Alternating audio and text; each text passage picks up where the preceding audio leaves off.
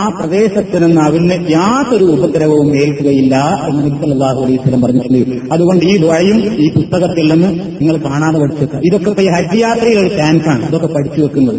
എല്ലാ യാത്രയിലും പിന്നീട് നിങ്ങൾക്കിതൊക്കെ ഉപകരിക്കുകയും ചെയ്യും. അപ്പൊ ഈ ബർക്കത്തുള്ള ഈ യാത്രാവേളയിൽ തന്നെ ഈ വക പ്രാർത്ഥനകളൊക്കെ നിങ്ങൾ അർത്ഥസഹിതം തന്നെ പഠിച്ച് മനഃപ്പാഠമാക്കി വെക്കുന്നത് വളരെ നിങ്ങൾക്ക് ഭാവിയിലും എല്ലാ യാത്രയിലും ഉപകാരപ്രദമായിരിക്കും എന്ന് ഓർമ്മപ്പെടുത്തുക. അതേപോലെ തന്നെ നമ്മൾ പ്രവാചകന്റെ ഒരു ചര്യ ഇതൊക്കെ നമ്മൾ ആ യാത്രയിൽ സൂക്ഷിക്കുന്നത് നല്ലതാണ്. റസൂലുള്ളാഹിയുടെ സ്വഹാബത്ത് പറയാണ്, കുന്നാ ഇദാ സഅദ്നാ കബ്ബർനാ വ ഇദാ നസൽനാ സബ്ബഹ്നാ. ഇമാം ബുഖാരി റിപ്പോർട്ട് ചെയ്യുന്ന ഹദീസാണ്. ഞങ്ങൾ യാത്രയിലാകുമ്പോൾ ഉയരുള്ള പ്രദേശത്തേക്ക് നമ്മൾ വാഹനം ഇങ്ങനെ കയറുകയാണെങ്കിൽ ഞങ്ങൾ തക്ബീർ ചൊല്ലും. നമ്മൾ ബസ്സിങ്ങനെ ഒരു ഉയർന്ന പ്രദേശത്തേക്ക് കയറുക, കയറ്റം കയറുമ്പോൾ ഇതൊന്നും നിസ്സാരമായിട്ട് കാണേണ്ടതല്ല എന്നർത്ഥം. കയറ്റം കയറുമ്പോൾ അങ്ങനെ പറഞ്ഞുകൊണ്ടിരിക്കുക അല്ലാഹു അക്ബർ, ഉറക്കൊക്കെ പാടെ ചെല്ലണമല്ല, അല്ലാഹു അക്ബർ അല്ലാഹു അക്ബർ അല്ലാഹു അക്ബർ. ആ കയറ്റം കണ്ട് കയറി നിങ്ങൾ ഇറങ്ങിക്കൊണ്ടിരിക്കുമ്പോൾ സബ്ബഹന ഞങ്ങൾ തസ്ബീഹ് ചൊല്ലാറുണ്ടായിരുന്നു, സുബ്ഹാനല്ലാഹ് സുബ്ഹാനല്ലാഹ് സുബ്ഹാനല്ലാഹ്. ഇതൊക്കെ വലിയ പൊങ്ങിയുള്ള കാര്യമാണ്. കാരണം അങ്ങനെ തക്ബീര് ചെല്ലാനും തസ്ബീഹ് ചെല്ലാനും ഒക്കെ തോന്നാവുന്ന ഇറക്കവും കയറ്റമൊക്കെ റോഡ് മാർഗം വരുന്നുണ്ട്. നിങ്ങൾക്ക് പുറത്തുനിന്ന് കാണുമ്പോൾ മനസ്സിലാവും അവിടെ നിർത്തുന്നൊത്തിരി ബേജാറാകുന്ന കയറ്റം ഉറപ്പൊക്കെ വരുന്നുണ്ട്. അപ്പൊ ഏതായിരുന്നാലും കയറ്റം കയറുമ്പോൾ അല്ലാഹു അക്ബർ എന്ന് പറയുമ്പോൾ ഈ ഇറക്കം ഇറങ്ങുമ്പോൾ സുബ്ഹാനല്ലാഹ് എന്ന് പറയുന്നതും പ്രവാചക ചര്യയിൽ നിന്ന് സ്വഹാബത്ത് മനസ്സിലാക്കുകയും നമുക്കവർ പഠിപ്പിച്ചു തരികയും ചെയ്തിട്ടുണ്ട്. അതുകൊണ്ട് നമ്മൾ അത് ദുരിതമാക്കി വെക്കുക. വേറൊന്ന് പറയാനുള്ളത്, യാത്രാവേളയിൽ നിങ്ങളുടെ നമസ്കാരത്തെ സംബന്ധിച്ചാണ് പ്രത്യേക ഒരു കാര്യം ഓർമ്മപ്പെടുത്താനുള്ളത്. അതായത് യാത്രക്കാരന് ഇസ്ലാം അനുവദിച്ചിട്ടുള്ള ഒരു ഇളവുകളുണ്ട്, പല ഇളവുകളുണ്ട് യാത്രക്കാരന് മുസാഫിറിന്റെ നിസ്കാരത്തിന്റെ കാര്യത്തിൽ. അതായത് ഒഴിവാക്കുക എന്നുള്ളതല്ല, എന്നാൽ പിന്നെ നിസ്കരിക്കേണ്ട നമ്മൾ യാത്രയിൽ അതായി ഒടുക്കലും യാത്ര പോകുമ്പോൾ നിസ്കരിക്കാൻ സമയമില്ലെങ്കിൽ ആ കഥാവ് കിട്ടാം വേറൊരിടത്തേക്ക് നീക്കി വെക്കുക എന്നൊക്കെ വിചാരിക്കുക, അല്ലെങ്കിൽ ഒഴിവാക്കുക. ഈ ഒരു ഏർപ്പാടെ നമുക്കറിയുള്ളൂ. ഇസ്ലാമിന്റെ പ്രവാചകൻ നമുക്ക് കാണിച്ചിരുന്നു, യാത്രയിൽ നിങ്ങൾ യാത്ര പുറപ്പെട്ട് തിരിച്ചു വരുവോളം നിങ്ങളുടെ യാത്രകളിൽ നിങ്ങൾക്ക് എന്ത് ചെയ്യാം, നമസ്കാരം ജംആക്കിയിട്ടും ഫസ്റാക്കിയിട്ടുമാണ് നിങ്ങൾ നിസ്കരിക്കുക. അതായത് നിങ്ങളൊരു സ്ഥലത്ത് ഇറങ്ങിയാൽ ഇപ്പൊ നിങ്ങൾ ഇവിടുന്ന് യാത്ര പുറപ്പെടുമ്പോൾ തന്നെ ദുബൈയിൽ നിന്ന് വെച്ചോ ഒരു പക്ഷേ, അല്ലെങ്കിൽ നിങ്ങൾ എവിടുന്നാണ് നിങ്ങൾ പുറപ്പെടുന്നതെങ്കിൽ ഇപ്പൊ ളുഹറിന്റെ സമയത്താണ് പുറപ്പെടുന്നതെന്ന് വിചാരിക്കുക. എന്നാൽ നിങ്ങൾ എന്ത് ചെയ്യും, ളുഹറും അസറും കൂടെയാണ് നിസ്കരിക്കാന്നർത്ഥം. ഇതിനാണ് ജംആക്കുക എന്ന് പറയുന്നത്. ജംഅ് എന്ന് പറഞ്ഞാൽ രണ്ട് സമയത്തുള്ള നിസ്കാരം ഒരൊറ്റ നേരത്താക്കിയിട്ട് കൂട്ടി നിസ്കരിക്കുക. ഇതാണ് ജംഅ്. അറബി പദമാണ് ജംഅ്, ജമാഅ എന്ന ഒരുമിച്ച് കൂട്ടി. അപ്പൊ രണ്ടു നേരത്തെ നിസ്കാരം ഒരൊറ്റ സമയത്തായിട്ട് നിസ്കരിക്കുക, ഇതിനാണ് ജംഅ് എന്ന് പറയുന്നത്. ഇത് തന്നെ രണ്ട് നിലക്കുണ്ട്, ജംഅ് തഖ്ദീം, ജംഅ് തഅഖീർ. അറബി പദം പറഞ്ഞിട്ട് നിങ്ങൾക്ക് വസ്വാസുണ്ടാക്കുന്നില്ല, മലയാളം പറഞ്ഞുതരാം. ജംഅ് തഖ്ദീം എന്ന് പറഞ്ഞാല് മുന്തിച്ച് ജമ്മാക്കുക. അതായത് ഇപ്പൊ അസർ വരാൻ പോണല്ലോ, അത് ഇങ്ങോട്ട് മുന്തിച്ചിട്ട് ളുഹറിന്റെ സമയത്ത് തന്നെ നിസ്കരിക്കുമ്പോ അതിന് പേര് മുന്തിച്ച് ജമ്മാക്കുക. അതാണ് ജംഅ് തഖ്ദീം. ഇനി നിങ്ങൾ ളുഹർ പിന്തിക്കുകയാണ് അസറിലേക്ക്, അസറിന്റെ സമയത്ത് രണ്ടു മൂന്ന് നിസ്കരിക്കുമ്പോൾ പിന്തിച്ച് ജമ്മാക്കുന്നു എന്ന നിലയ്ക്ക് ജംഅ് തഅഖീർ എന്നും പേരുണ്ട്. ഈ രണ്ടു നിലക്കും ആവാം.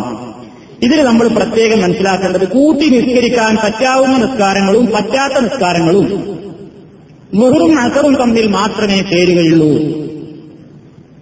ഇശാവും മഗ്‌രിബും തമ്മിൽ മാത്രമേ ചേരുകയുള്ളൂ. അപ്പൊ നമ്മൾ മനസ്സിലാക്കിയിരിക്കേണ്ടതാണ്, അസറും മഗ്‌രിബും കൂടി ചേർക്കാൻ പറ്റില്ല, ഇശയും സുബഹിയും കൂടി ചേർക്കാൻ പറ്റില്ല, സുബഹിയും ളുഹറും കൂടി ചേർക്കാൻ പറ്റില്ല. ളുഹറും അസറും തമ്മിൽ ഏതെങ്കിലും ഒരു സമയത്ത് നിസ്കരിക്കാം. ളുഹറിന്റെ സമയത്ത് അസറും കൂടെ നിസ്കരിക്കാം, അല്ലെങ്കിൽ അസറിന്റെ സമയത്ത് ളുഹറും കൂടെ നിസ്കരിക്കാം.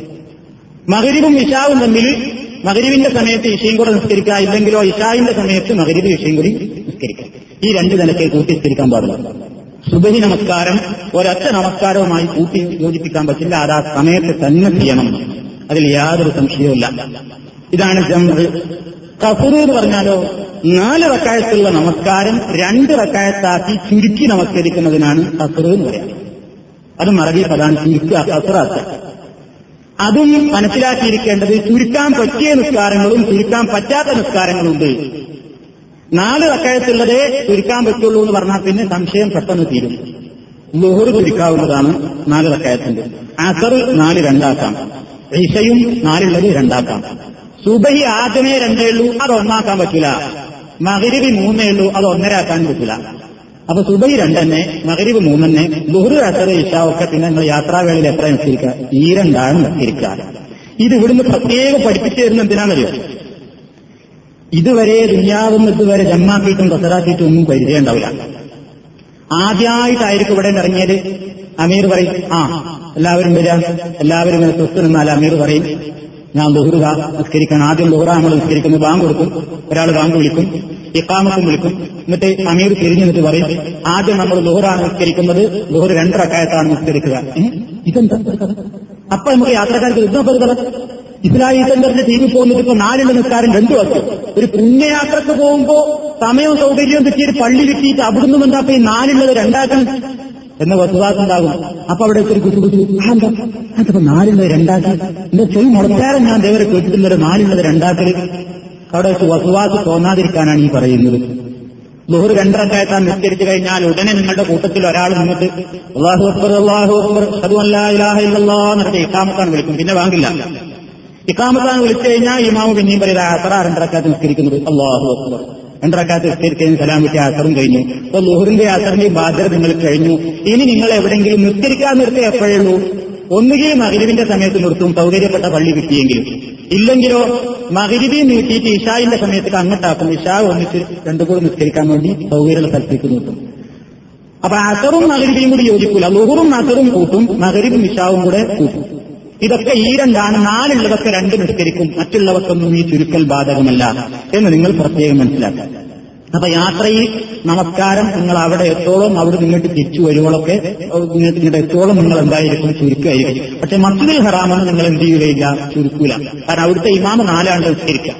അപ്പൊ നിങ്ങൾ ആ ജമാഅത്തിന്റെ പുണ്യവും നിസ്കാരത്തിന്റെ ആ പുണ്യമൊക്കെ വിചാരിച്ച് നിങ്ങൾ അവിടുത്തെ ആ ജമാഅത്തിൽ തന്നെ പങ്കെടുക്കുക. യാത്രയിൽ ഇങ്ങനെ ബസ്സിൽ നിങ്ങൾ യാത്ര ചെയ്തുകൊണ്ടിരിക്കുമ്പോഴുള്ള അവസ്ഥ നീ പറയുന്നത് അവിടെ നിസ്കാരം ജമ്മുവും കത്തുവാക്കും. പിന്നെ മിനയിൽ വെച്ചിട്ട് അറഫയിൽ വെച്ചിട്ടൊക്കെ ചുരുക്കേണ്ട കാര്യം നമ്മൾ ഹജ്ജിന്റെ കർമ്മങ്ങൾ വിശദീകരിക്കുമ്പോൾ നിങ്ങൾക്ക് വിശദമായിട്ട് പറഞ്ഞുതരും. ഇപ്പൊ യാത്രയിലുള്ള നിസ്കാരത്തെ സംബന്ധിച്ചാണ് പറയുന്നത്. അതുകൊണ്ട് ആർക്കും വസ്തുവാസ് തോന്നേണ്ടതില്ല. നിങ്ങളുടെ യാത്രയിൽ നമസ്കാരം ജമ്മും കത്തുറുമായിട്ടായിരിക്കും എന്ന് പ്രത്യേകം ഓർമ്മപ്പെടുത്തുന്നു. അത് നിങ്ങൾ പ്രത്യേകം ചിന്തിക്കുക. അപ്പൊ അതിൽ സാധാരണ 2 റക്അത്ത് നിസ്കരിക്കുമ്പോൾ തന്നെ അപ്പൊ നിങ്ങൾ ളുഹർ 2 റക്അത്ത് നിസ്കരിക്കണം. 2-മത്തെ റക്അത്തിൽ അത്തഹിയ്യാത്ത് ഫുൾ ഓതി കഴിഞ്ഞിട്ട് സലാം കിട്ടും. അപ്പൊ എന്താണ് നിയ്യത്ത് ചെയ്യേണ്ടത്? ഒരു നിയ്യത്തൊന്നും ചൊല്ലിപ്പറയതും വേണ്ട. അതാ ളുഹർ ചുരുക്കിയിട്ട് 2 റക്അത്താണ് നിസ്കരിക്കുന്നത് മനസ്സിക്കരുത്. ഇമാമോട് കൂടെ നിരന്തരം തക്ബീർ വെക്കുക. ഇമാമ് സലാം കിട്ടുമ്പോൾ നമ്മളും സലാം വെക്കുക. പിന്നെ ഇഖാമത്ത് കൊടുക്കും, വീണ്ടും നമ്മൾ അസർ നിസ്കരിക്കും, സലാം കിട്ടും, പിരിഞ്ഞു പോകും. യാത്രക്കിടയിൽ വേറെ സുന്നത്ത് നിസ്കാരങ്ങളൊന്നുമില്ല. അത് മനസ്സിലാക്കുക. അതായത് റവാത്തിബ് സുന്നത്ത് എന്ന് പറയുന്ന ഒരു സുന്നത്തുണ്ടല്ലോ, അതായത് ഫർള് നിസ്കാരങ്ങൾക്ക് മുമ്പും പിറകെയുമായിട്ടുള്ള സുന്നത്ത് നിസ്കാരങ്ങൾക്കാണ് റവാത്തിബ് സുന്നത്ത് എന്ന് പറയുന്നത്. ആ നിസ്കാരങ്ങളൊന്നും യാത്രാവേളകളിൽ റസൂലുള്ളാഹി സ്വല്ലല്ലാഹു അലൈഹി വസല്ലം നിസ്കരിച്ചിട്ടില്ലാത്തതുകൊണ്ട് സമയമുണ്ടല്ലോ അങ്ങേരെ, എന്തിനാ ഞങ്ങളുടെ 2 റക്അത്തിന്റെ പുണ്യം നഷ്ടപ്പെടുത്തുന്ന ആരും ചോദിക്കേണ്ട. അതല്ല പുണ്യം. റസൂലുള്ള പഠിപ്പിച്ചിരുന്ന ഇളവുകളൊക്കെ സ്വീകരിക്കുന്നതാണ് അവിടെ പുണ്യം. അപ്പൊ യാത്രയിൽ സമയമുണ്ടല്ലോ, ഞാൻ ഇപ്പൊ കൂട്ടത്തിൽ എനിക്ക് അത്രയാണ് കൊള്ളിനില്ലാതെ, അതുകൊണ്ട് ഇപ്പൊ ഈ ദൂഹറിപ്പം 4 ൽ 2 ആക്കുക എന്ന് പറയുന്നത് അത്രയും മനസ്സിലേക്ക് ഇഷ്കാലില്ല. അതുകൊണ്ട് അമീറും ഒരു ഭാഗം സംഭവം നിസ്കരിക്കണം. ഞാൻ പതുക്കെ പള്ളിന്റെ മൂലയിൽ പോയിട്ട് 4 നിസ്കരിച്ച് വസ്വാസം ആരും ചെയ്യേണ്ടതില്ല. അതല്ല പുണ്യം. പുണ്യം നിങ്ങൾ ആ കൽപ്പന അനുസരിച്ച് ഖത്തറാക്കുന്നതും ജമ്മാക്കുന്നതും തന്നെയാണ്. യാതൊരു സംശയവും ഇഷ്കാലും ആ രംഗത്ത് നിങ്ങൾക്കുണ്ടായിത്തീരേണ്ടതില്ല. പ്രവാസിക സുന്നത്തുകളില്ല എന്ന് പറഞ്ഞു. എന്നാൽ പ്രവാചകൻ യാത്രയിലായിരുന്നാലും ഒഴിവാക്കാത്ത 2 സുന്നത്തുകളുണ്ടായിരുന്നു. ഒന്ന് സുബഹി നിസ്കരിക്കുന്നതിന്റെ മുമ്പുള്ള 2 റക്അത്ത്. സുബഹിന്റെ സുന്നത്ത് എന്ന് പറയുന്നില്ല. റക്അത്താൽ ഫജ്ർ ഖൈറുൻ മിനദ് ദുനിയാ വമാ ഫീഹാ. സുബഹിന്റെ മുമ്പുള്ള, അതായത് സുബഹി നിസ്കരിക്കുന്നതിന്റെ മുമ്പ് ബാങ്ക് കൊടുത്തിട്ടില്ല, സുബഹി ബാങ്ക് കൊടുത്തിട്ട് ഫർദ് നിസ്കരിക്കുന്നതിന്റെ മുമ്പുള്ള 2 റക്അത്ത് ദുനിയാവിലുള്ള എല്ലാത്തിനേക്കാളും നല്ലതാണെന്ന് റസൂലുള്ളാഹി സ്വല്ലല്ലാഹു അലൈഹി വസല്ലം പറഞ്ഞിട്ടുണ്ട്. ആ 2 റക്അത്ത് റസൂലുള്ളാഹി സ്വല്ലല്ലാഹു അലൈഹി വസല്ലം യാത്രയിലും ഒഴിവാക്കാതെ നിർവഹിക്കാറുണ്ടായിരുന്നു. അപ്പൊ അത് നിങ്ങൾക്ക് ചെയ്യാം. വേറൊന്ന്, കൃത്യമായിട്ട് ഖിയാമുൽ ലൈൽ രാത്രിയിൽ നമസ്കാരം നിർവഹിച്ച് തീരുന്ന ആളുകൾ, അതായത് വിത്രൊക്കെ നിസ്കരിക്കോലങ്ങൾ ഇശയും സുന്നത്തൊക്കെ ആയിട്ട് 1 റക്അത്തോ 3 റക്അത്തോ ഒക്കെ നിസ്കരിച്ച് തീരുന്ന ആൾക്കാരുണ്ടാവും. അപ്പൊ നിങ്ങൾക്ക് അമീറിന്റെ അനുവാദം കിട്ടുകയാണെങ്കിൽ, അതായത് എല്ലാവരും നിന്നാൽ ചിലപ്പോൾ സമയം ഉണ്ടാവില്ല എന്ന് തോന്നുകയാണെങ്കിൽ അപ്പൊ നിങ്ങൾക്കത് ഒഴിവാക്കുന്നവരാണ് നല്ലത്. നമ്മുടെ യാത്രയുടെ ബുദ്ധിമുട്ടുകൾ ഒഴിവാക്കുക. സമയമുണ്ടെങ്കിൽ മറ്റേ സമയം എന്തെങ്കിലും ചെയ്യരുതെന്ന് അർത്ഥം, അതല്ല ചെയ്യാതിരിക്കലാണ് മുന്നേ. ഇത് നിങ്ങൾ സമയമുണ്ടെങ്കിൽ നിങ്ങൾ ഈ പതിവായി നമസ്കരിച്ച് വരാറില്ല ഖിയാമുൽ ലൈൽ രാത്രിയിൽ ആ നിസ്കാരങ്ങൾക്ക് നിങ്ങൾ നിർവഹിക്കാവുന്നതാണ്. പ്രവാചകൻ ആ 2 സുന്നത്തുകൾ യാത്രയിലായിരുന്നാലും ഒഴിവാക്കാതെ കൃത്യമായി അനുഷ്ഠിക്കാറുണ്ടായിരുന്നു എന്നതുകൊണ്ട്. പിന്നെ യാത്രയിൽ ഉണ്ടാകാവുന്ന വേറൊരു കാര്യം, കഴിഞ്ഞ യാത്രയിൽ ഞങ്ങൾക്ക് അനുഭവപ്പെട്ടായതുകൊണ്ട് പറയണം, വെള്ളം കിട്ടാത്ത സ്ഥലത്തായിരിക്കും ചിലപ്പോൾ നമ്മൾ ഇറങ്ങുന്നത്. ഓ അങ്ങനെ ചെയ്തുകൊണ്ടിരിക്കുന്നു. അപ്പൊ സുബഹിയായി, സുബഹിയുടെ സമയം പള്ളിയൊന്നും കാണാനില്ല. ഒരുപാട് വണ്ടി ഓടി നോക്കി. മരുഭൂമിയിലൂടെയാണ്, പരന്നു കിടക്കുന്ന മരുഭൂമി, പൂഴിയല്ലാതെ വേറൊന്നുമില്ല. വീടും കാണാനില്ല, കടകളും ഇല്ല, ഒരു മനുഷ്യവാസത്തിന്റെ ഒരടയാളമുള്ള പള്ളിയില്ല. കുറച്ചാണ് പോയാൽ എനിക്ക് സുബൈ തെറ്റും ചെയ്യും, വേറൊരു വസത്തിലേക്ക് സുബൈ ചിന്തിക്കാനും പറ്റൂല. അപ്പൊ എന്ത് ചെയ്യണം? ഇറങ്ങി നിസ്കരിക്കന്നെ. വണ്ടിയിൽ വെള്ളം കുടിക്കാനുള്ള വെള്ളം തന്നെ പരമാവധി കരുതിയിട്ടുണ്ടെങ്കിൽ തന്നെ അതുകൊണ്ട് ഈ കണ്ട ആൾക്കാർക്ക് അവിടെ ഒന്നും ചെയ്യാൻ കഴിയില്ല. അപ്പൊ അവിടെയാണ് നിങ്ങൾക്ക് ഇസ്ലാം നൽകിയിട്ടുള്ള മറ്റൊരു ഇളവ് പ്രയോജനപ്പെടുത്താവുന്നത്, തയമ്മും ചെയ്യുക. തയമ്മും ചെയ്യാന്ന് പറയുമ്പോൾ നമ്മൾക്ക് ആകെ ഇഷ്കാരം ഉണ്ടാവും. നമ്മൾ പണ്ടേ പഠിച്ചു വെച്ചുകൊണ്ട് തയമ്മും ചെയ്യാനുള്ള മണ്ണ്, നായ് പെടാത്ത മണ്ണ് ഇപ്പൊ എവിടെ ഉണ്ടാവുക? കിണറ്റിന്റെ ഉള്ളിലുണ്ടാവുക. അതുകൊണ്ട് കിണറ്റിൽ ഒരു ചുരുക്കി എടുത്തിട്ട് ഒരാളെ കൊണ്ട് ഇറക്കിട്ട് മണ്ണിങ്ങനെ വാങ്ങിക്കും, അതിങ്ങനെ പൊടിച്ച് ഒരു വെല്ലടിയിലേക്ക് ഇങ്ങനെ തരിച്ച് പൊടിയാക്കിയിട്ട് പലമേ കാക്കിട്ട് ഇങ്ങനെ തടിയൊക്കെ അടിച്ചിട്ടൊക്കെ നമ്മൾ തയമ്മും ചെയ്ത് ശീലമുള്ളൂ. ആരും അതൊന്നും ചെയ്യാറില്ല, വേഗം കർക്കാക്കല ഇഷ്കാരം ഒഴിവാക്കല എല്ലാവരും. തയമ്മും ചെയ്യാൻ ആരും ചെയ്യാറില്ല. എന്നാൽ ഇങ്ങനത്തെ അവസ്ഥകളിൽ നമ്മൾ എന്താ ചെയ്യേണ്ടത്? അങ്ങനെ ഒരു പ്രത്യേക വസവാസം ഉണ്ടാകരുത്. മരുഭൂമിയിൽ ഇറങ്ങി നമ്മുടെ കയ്യിലുള്ള മുസല്ല നമ്മളൊരു ഭാഗത്ത് വിരിക്കുന്നു, ആ മരുഭൂമി തന്നെ ശുദ്ധമായ സ്ഥലം, ആ മരുഭൂമി തന്നെ നിങ്ങൾ എന്ത് ചെയ്യണം? ഉളുവിന് പകരമുള്ള തയമ്മും ഞാൻ നിർവഹിക്കുന്നു എന്നുള്ള ഉദ്ദേശത്തോടെ ബിസ്മില്ലാഹിർ റഹ്മാനിർ റഹീം ഒരൊറ്റ അടി അടിക്കുക. ഇവിടുന്ന് പഠിച്ചുകൊള്ളുന്ന അവിടുന്ന് പറഞ്ഞു തരുമ്പോൾ ചിലപ്പോൾ വസവാസം ഉണ്ടാവും. ഒരൊറ്റ അടി അടിക്കുക, ഇങ്ങനെ ഒരൊറ്റ അടി, ആ അടി അടിച്ചിട്ട് കയ്യിൽ വല്ലാണ്ട് പൊടിയും മണലൊക്കെ ഉണ്ടെങ്കിൽ ഒന്ന് ഊതുക, വേറെ കുഴപ്പമൊന്നുമില്ല, ഞാനും ഇങ്ങനെ തട്ടുക, മണ്ണാണ് പോകാൻ. എന്നിട്ട് മുഖം തടവുക. ഉളുവിൽ പകരമുള്ള ഏർപ്പാടാക്കി ചെയ്യുന്നത് ഈ വലിയ ശുദ്ധി തന്നെ ഉണ്ടായി ഉറക്കത്തിൽ. എന്നാൽ കുളിക്കുള്ള പകരവ് തന്നെയാണ്, കുളിക്കാൻ വെള്ളം കിട്ടിയില്ലെങ്കിൽ അതേതായാലും നമുക്ക് അവിടെ സൗകര്യങ്ങൾ കിട്ടും. അതെങ്ങനെ നമ്മൾ തടവി കഴിഞ്ഞ് പിന്നെ കൈയാണ് തടവേണ്ടത്. ആദ്യം മുഖം തടവി, കൈ തടവ്. അങ്ങനെ ഇതിന് നിമിഷത്തിൽ വരെ ഒന്നും വേണ്ട, ഒന്നും ഹദീസിലില്ല. റസൂലുള്ളാഹി സ്വല്ലല്ലാഹു അലൈഹി വസല്ലം അമ്മാർ ഇബ്നു യാസിർ റളിയല്ലാഹു തആല അൻഹുവിനോട് പറഞ്ഞത് എനിക്ക് ഇത്ര മാത്രം ചെയ്താൽ മതിയായിരുന്നു എന്ന് പറഞ്ഞ് പഠിപ്പിച്ചു കൊടുത്തതാണ്. ഒരൊറ്റ പ്രാവശ്യം മണ്ണിലടിച്ചു, എന്നിട്ട് അതുകൊണ്ട് മുഖം തടവി. രണ്ടാമത്തെ അടിയില്ല, ആ അടിയോട് തന്നെ വലത്തെ കൈ തടവുക. ഒറ്റ കൈ അറിയുമ്പോൾ അങ്ങനെ ഇതുവരെ തടവേൻ വരും, മുൻകൈ വരെ. സ്ത്രീകൾക്ക് കാണാത്തതുകൊണ്ട് പറയണം, മുൻകൈ വരെ. ഉളുണ്ടാക്കുമ്പോൾ നമ്മൾ പത്തിൽ കഴുകണ ഭാഗം വരെ തടവുക, ഇങ്ങനെ തടവുക. അതേപോലെ തന്നെ വലത്തെ കൈയുണ്ട്, ഇടത്തെ കൈയും ഇങ്ങനെ തടവുക. അല്ല കഴിഞ്ഞു, നിങ്ങളുടെ തയമ്മും കഴിഞ്ഞു. കാല് കഴുകണീന് പകരം തടവലൊന്നുമില്ല. ഇതാണ് ഉളു. ഈ ഉളു എടുക്കാൻ നിങ്ങൾക്കൊരു വസ്വാസം ഉണ്ടാവണ്ടേ? എന്ന വസ്വാസമൊന്നും തോന്നേണ്ടതില്ല. ഒന്നാം നമ്പർ ഉളുവായി. ഉളു കൊണ്ട് ചെയ്യാവുന്ന എല്ലാ കർമ്മങ്ങളും നിങ്ങൾക്ക് അതുകൊണ്ട് ചെയ്യാം. അപ്പൊ അതുകൊണ്ട് നിങ്ങൾ എന്ത് ചെയ്യുക? ഉളു നിങ്ങൾക്ക് പൂർണ്ണമായി ഇക്കാരം നിർവഹിക്കാം. അപ്പൊ അങ്ങനെ വന്നെങ്കിൽ ചിലപ്പോൾ അങ്ങനെ വന്നേക്കും, യാത്രക്കിടയിൽ വെള്ളം കിട്ടാത്ത പ്രദേശത്ത് വാഹനം നിർത്തി നിസ്കരിക്കേണ്ടി വരികയാണെങ്കിൽ ഒരു സംശയമില്ലാതെ ഈ പറഞ്ഞതുപോലെ തയമ്മും ചെയ്ത് നിങ്ങൾ നിസ്കാരം നിർവഹിക്കണം എന്ന് ഓർപ്പെടുത്തുന്നു. പിന്നെ കാലിൽ സോക്സ് ധരിച്ചിട്ടുള്ള ആളുകൾക്ക് അതും ഒരു ഇളവാണ്. കാലിൽ നല്ല കട്ടിയുള്ള, കീറലും തൊളയൊന്നും ഇല്ലാത്ത ഒരുവിധം നല്ല കട്ടിയുള്ള സോക്സ് ധരിച്ചിട്ടുള്ള ആളുകൾക്ക് ഉളു എടുത്തതിന്റെ ശേഷമാണ് നിങ്ങൾ ആ സോക്സ് ആദ്യം ധരിച്ചിട്ടുള്ളതെങ്കിൽ എന്ന് പറഞ്ഞാൽ ശരിക്ക് സാധാരണ നോർമൽ ഒരു ഉളു എടുക്കുക. ഉളു എടുത്ത് കഴിഞ്ഞതിന്റെ ശേഷം നിങ്ങൾ സോക്സ് ധരിച്ചിട്ടുണ്ട്, പിന്നെ നിങ്ങൾക്ക് യാത്രക്കിടയിൽ ഉളു മുറിഞ്ഞു, പിന്നെ നിങ്ങൾ ഉളു ഉണ്ടാക്കുമ്പോൾ കാല് കഴുകുന്നതിന് പകരം മറ്റുള്ള ഭാഗങ്ങളൊക്കെ കഴുകിയതിന് ശേഷം കാല് കഴുകുന്നതിന് പകരം ഈ സോക്കുമ്മൽ തടവിയാൽ മതിയെന്നല്ല. സോക്കുമ്മൽ തടവുക ആദ്യം, പിന്നെ കാല് കഴുകണീന് പകരം തല തടവലും ചെവി തടവലൊക്കെ കഴിഞ്ഞ് കാല് കഴുകണീന് പകരം പൈപ്പിൽ നിന്ന് ഇങ്ങനെ വെള്ളമെടുത്തൊന്നും കുടയാണെങ്കിൽ തല തടയാൻ വെള്ളമെടുക്കും കുടഞ്ഞ് വലത്തെ കാലാദ്യം ഇവിടെ നിന്നിട്ടും ഒരു തടവൽ മാത്രം. കാലുമ്മൽ ഒരു തടവൽ, അടിയിലല്ലോ, അടിയിലല്ല തടവുണ്ടല്ലോ, നേരെ ഇലത്തെ തടവൽ. കാലിന്റെ എന്തായാലും പറയാ പാദം പൊറാടിയുമാണ്, പത്ത് മലയാളത്തിൽ പറയുകയാണെങ്കിൽ കാലിന്റെ പൊറാടിമലും ഒരു തടവല്, ഇടത്തെ കാലിന്റെ പൊറാടിമലും ഒരു തടവല്. ഇത് മതി. സോപ്പ് ഊരിയ പിന്നെ നിയമം പോയി. ഇത് മുതൽ യാത്രക്കാർക്ക് 3 ദിവസം വരെ ഈ ഇളവുണ്ട്. നാട്ടിൽ താമസിക്കുന്നവൻ ഈ ഇളവ് 1 ദിവസം വരെയുണ്ട്. അപ്പൊ അങ്ങനെയും ആവശ്യമെന്ന് തോന്നുകയാണെങ്കിൽ, ഭയങ്കര തണുപ്പൊക്കെ തോന്നുകയാണ്, പ്രായമുള്ള ആൾക്കാർക്ക് കാലിന്റെ സോപ്പൊക്കെ ഊരിയിട്ട് ഇനി വീണ്ടും വെള്ളം കൊണ്ട് കഴുകാനൊക്കെ ഒരു ബുദ്ധിമുട്ട് തോന്നുന്നുണ്ടെങ്കിൽ യാത്രക്കാരന് അല്ലാഹു സുബ്ഹാനഹു വ തആല നൽകിയിട്ടുള്ള ആ ഇളവ്, വെള്ളം കൊണ്ട് കാല് കഴുകുന്നതിന് പകരം തടവുക എന്നുള്ള ഇളവ് നിങ്ങൾക്ക് പ്രയോജനപ്പെടുത്താവുന്നതാണ് എന്നതുകൊണ്ട് സൂചിപ്പിക്കുകയാണ്. ഇനി അപ്പൊ യാത്രയുടേതായ ഏറെക്കുറെ ആ കാര്യങ്ങളൊക്കെ ഇപ്പൊ നമ്മൾ വിശദീകരിച്ചു. ഭക്ഷണത്തിന്റെ കാര്യം നമ്മൾ കഴിഞ്ഞ ക്ലാസ്സിൽ വിശദീകരിച്ചു, ഒന്ന് സൂചിപ്പിച്ചിരുന്നു. ഭക്ഷണത്തിന് വേണ്ടി എവിടെയെങ്കിലും നിർത്തിയാൽ വളരെ അച്ചടക്കം പാലിക്കുന്ന ഒരു ടീമായിരിക്കണം നിങ്ങൾ. എന്ന് പറഞ്ഞാൽ നല്ല വിശപ്പുണ്ടാവും എല്ലാവരും. വിശപ്പുള്ള ഒരാൾ ഒരു ഹോട്ടലിന്റെ മുമ്പിൽ ബസ് സ്റ്റാൻഡ് പോയിട്ട് നിന്നാൽ സംഭവിക്കാവുന്നത് എന്താണ് പെട്ടെന്ന് നമുക്കറിയാം. ഓരോരുത്തരും സ്പീഡിലാണ് ഇറങ്ങുന്നത്. ഇറങ്ങിയിട്ട് ഓരോരുത്തരും ആദ്യമുള്ള സ്ഥലത്തൊക്കെ സ്പീഡിലാണ് സ്ഥലം പിടിച്ച് അപ്പോഴത്തെ അവിടെ ഈ വെയിറ്റർക്കും സപ്ലയർക്കൊക്കെ ബുദ്ധിമുട്ടായി. കുറെ ആൾക്കാരെ കണ്ടു, അവരേതായി അത് ഒത്തിരി ബേജാറായി. അപ്പൊ സഹായത്തിന് പിന്നെ നമ്മൾ പോവുകയാണ്. അപ്പൊ എല്ലാവരും കൂടി സഹായിക്കാൻ ചെല്ലും അടുക്കളയിൽ. എന്നിട്ട് ഓരോരുത്തരും ചെയ്യും കിട്ടുന്നത് ഓരോരുത്തരും കൂടി വാങ്ങിയിട്ട് അവനവന്റെ കാര്യം ഇങ്ങനെ നോക്കിയിട്ട് വേഗം അടിച്ച് പുറത്തേക്കാണ്. അപ്പൊ ചിലപ്പോൾ കുറച്ച് ആൾക്കാർക്ക് കിട്ടൂല, കുറെ ആൾക്കാർക്ക് കിട്ടാത്ത പ്രശ്നമൊക്കെ അവിടെ സംഭവിക്കും. അപ്പൊ അതുകൊണ്ട് സൗകര്യമുള്ള സ്ഥലത്ത് നിർത്തിയാൽ വളരെ അച്ചടക്കമുണ്ടായിരിക്കണം. നമുക്ക് അടുക്കളയിൽ പോയിട്ട് തിരക്കൂട്ടില്ല. നിങ്ങൾ എന്ത് പറയുന്നത് കേൾക്കാം, വിശപ്പ് എനിക്ക് സഹിക്കാൻ വയ്യ അങ്ങേറെ എന്ന് പറയുന്ന ആൾക്കാരൊക്കെ ഉണ്ട്. അതിന്റെ കാര്യത്തിൽ നിങ്ങൾ അനുസരിക്കാൻ വയ്യ, എനിക്ക് നല്ല വിശപ്പുണ്ട്, എനിക്ക് ഇപ്പം എന്തെങ്കിലും കിട്ടിയാൽ മതിയാവും, ആർക്കാപ്പയിൽ വെച്ചാത്തവരുണ്ടാവുക. അപ്പൊ അവിടെയൊക്കെയാണ് നമ്മളെ പരിശോധിക്കുന്നത്. ഒരു യാത്രയിൽ നമ്മുടെ സ്വഭാവം വിട്ട് പച്ചയായിട്ടും പുറത്തു ചാടുന്ന അവസരമാണ്.